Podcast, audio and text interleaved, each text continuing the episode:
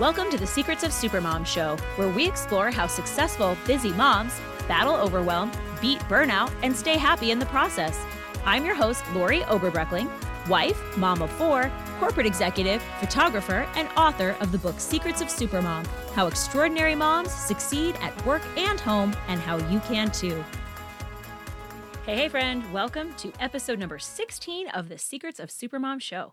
Before we get started today, I want to make sure that you have seen my free new masterclass for busy moms. Does your morning feel stressful instead of calm, happy, productive? In this brand new masterclass, it is called Master Your Morning Masterclass for Moms. You will learn the number one secret to a morning you love, why your morning isn't working, even though you are following all the quote morning rules, and the top three ways real moms make their morning madness minimal. Sign up at secretsofsupermom.com forward slash my morning, or you can find the link in the show notes.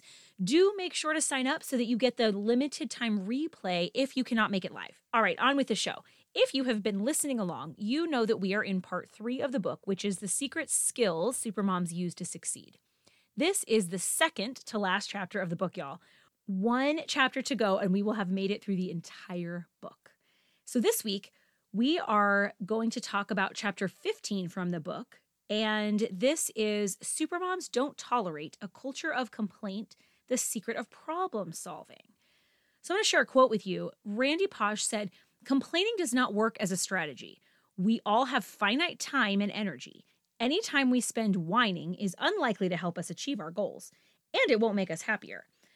I mean, seriously, if our goal is to succeed in our goals and stay happy in the process, complaining is absolutely the enemy of that. So, what is a culture of complaint and why is this so bad? In the book, I define the culture of complaint a, as a situation when we set up an atmosphere, a culture, when complaining is tolerated at best and really encouraged at worst. Complaining is whining with no intention of finding a solution. And why is this so bad? Um, a couple of reasons, but one of those is that complaining is always directed to someone else. So complaining says, let's look for the worst in the situation and let's blame it on someone else. And by blaming someone else, by saying that this situation is their fault, it takes away all of your control. If someone else is in charge of this, then you have lost all control of the situation. So complaining says, look for the worst, be the most pessimistic, and also give away your control. Let me tell you a couple more things that complaining actually does. So, truly, in the research, this is what we know that complaining does it increases cortisol. This is a stress hormone.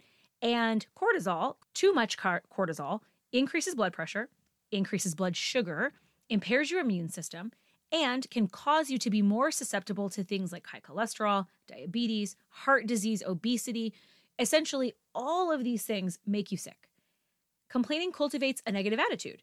It causes you to look for the worst in a situation instead of the positive. We know from previous episodes that a positive mindset, a positive attitude is super important to happiness, super important to success. And so complaining is the opposite of that again, so the enemy of that. Another thing complaining does is rewire the brain. So constant complaining actually shrinks your hippocampus. Your hippocampus is responsible for things like cognitive ability, memory, things that are super important to you being able to function as a healthy adult. When you complain constantly, it reduces your memory capacity, your ability to react in new situations, and can cause stress outside of that. And then the last thing is that negative thoughts breed more negative thoughts. So you're constantly complaining, constantly thinking negatively you're breeding more of those. So complaining begets complaining. So let me just, before we go on, I want to talk about what's different between venting and complaining. Venting is more a release of emotion. So it's like complaining. Complaining is certainly a release of emotion. But with venting, the intent is really to release the emotion and then solve the problem. So, venting is sometimes necessary for us. Sometimes we have to get some of that emotion out in order to be ready to solve our problem. Complaining is most certainly not. Complaining is definitely just focusing on the problem and never actually getting to the solution. Okay, so I'm going to go through today from the book again 10 steps to solving a problem. And this sounds like you're like, oh goodness, this is going to be so boring. The whole purpose is to figure out ways that you can stop complaining. And if you're complaining, you obviously have a problem. There is some sort of something that's not going right. Something is not working in your life. And if we can solve that problem, if we can learn some skills, some strategies, and take um, some takeaways to actually focus on the solution, we'll have no reason to complain. Wouldn't that be amazing? Okay, number one, identify the thought behind the emotion. We said, just said, complaining is always based in emotion. Complaining is overwhelmed. You have too much work to do and you're overwhelmed. You're frustrated that your partner doesn't help you.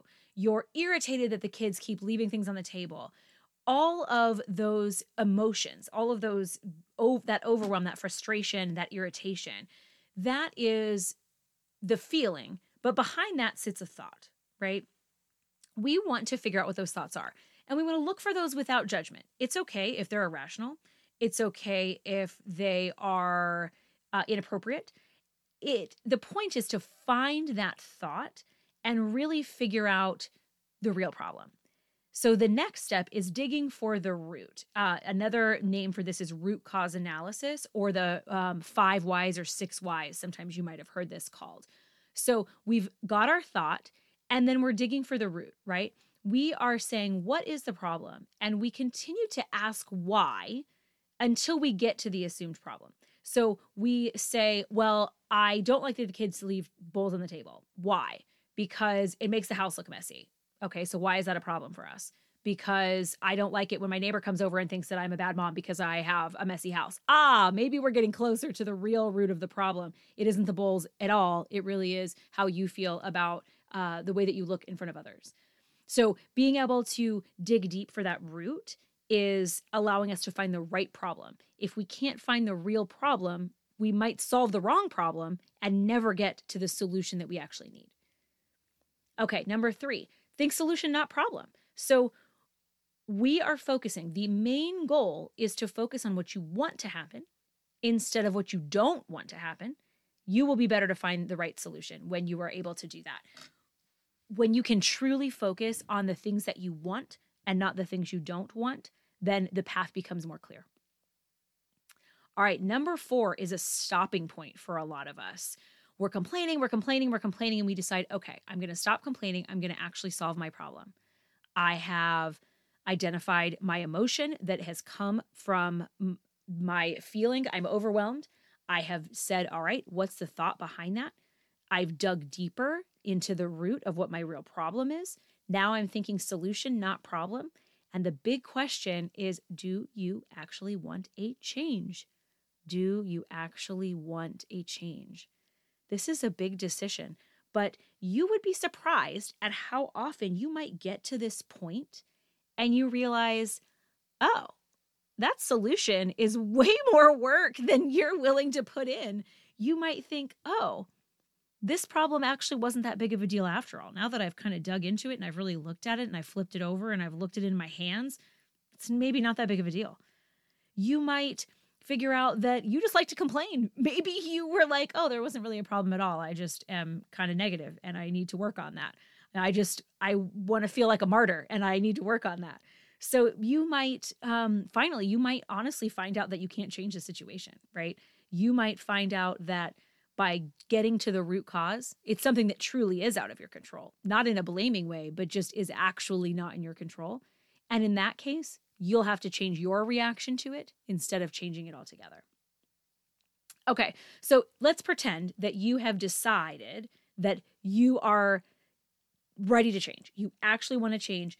Let, we'll move on to the next steps. If not, if you have decided, ooh, I am, it's not worth it, right? Or I, it, it isn't something that I want to change, then you need to decide how you're going to come to terms with that problem because it will continue to cause those negative emotions if you if you don't start to figure that out. You don't want to be a lifelong complainer. So there does need to be some work but it isn't towards the solution if that's what you've decided if you've decided you don't want to change there.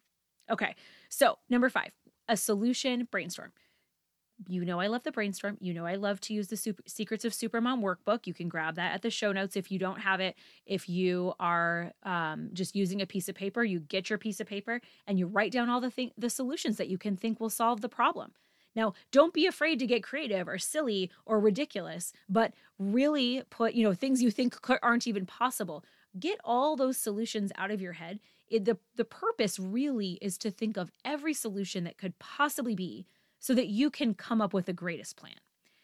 Because the next step is then going to be simplify. You have all these brainstorm solutions, right? You've got this problem, you've got all your solutions, and now you're going to start ripping that stuff apart.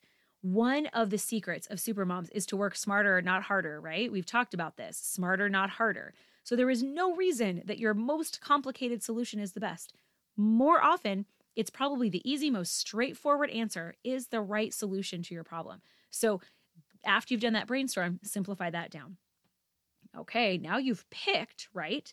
You've got your you've got your item, your you've got your solution, you're ready to go. Now you've got to define the steps. Now we're going to break it down. Just like setting a goal, just like anything else, we've got to break that down.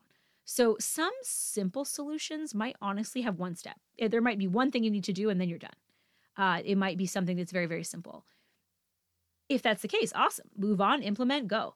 Uh, but sometimes we have really complex problems. Maybe we have a major problem with our team at work.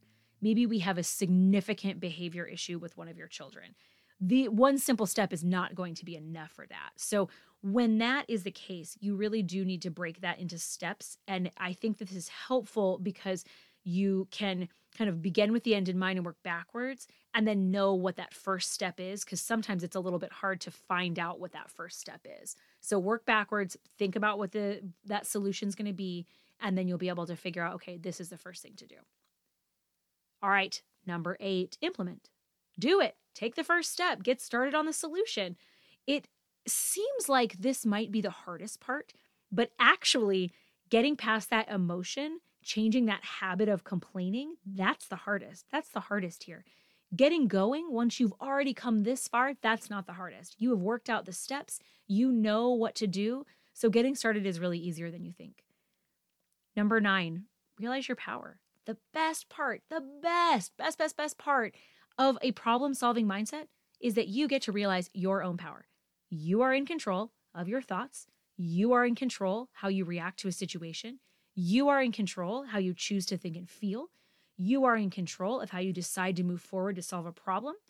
You cannot control anybody else, but you can always control you. And that power, that is a great power. All right. And finally, this isn't really your step, but it might be. This is more a step for now you've solved your problem and you're this problem solving master. You never complain. You're amazing. we then want you to pass it on, right? we talked about how the culture of complaint can bring down teams and families. It can cause increased cortisol. It can cause all of these struggles. So, once you've changed your own thinking to be more solution focused, you can support other people to do the same. You can help them complain less. You can help them solve problems. Because guess what?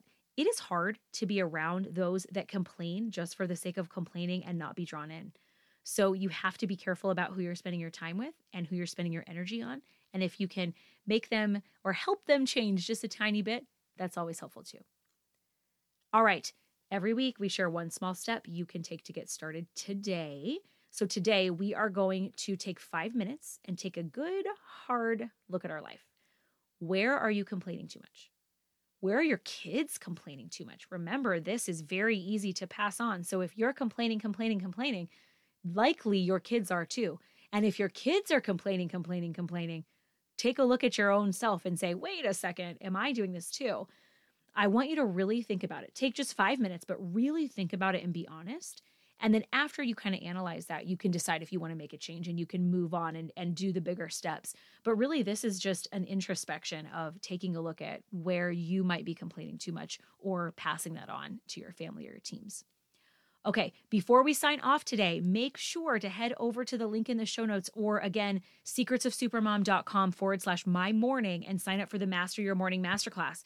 There are three options, but if none of those work for you, again, sign up anyway because then you'll get that limited time replay. Next week, we are going to be reviewing the very last chapter of the book. I cannot believe we're here. And you will be learning about convincing your kids of just about anything. Marketing isn't just for businesses, y'all. It's going to be a fun one. Have a super week. Thanks for listening to the Secrets of Supermom show. It doesn't have to end here. Head over to secretsofsupermom.com and take the quiz to find out your personalized supermom superpower. Or if you want to hang out in the next best thing to real life, join me at Secrets of Supermom on Facebook or Instagram. Big hug, y'all.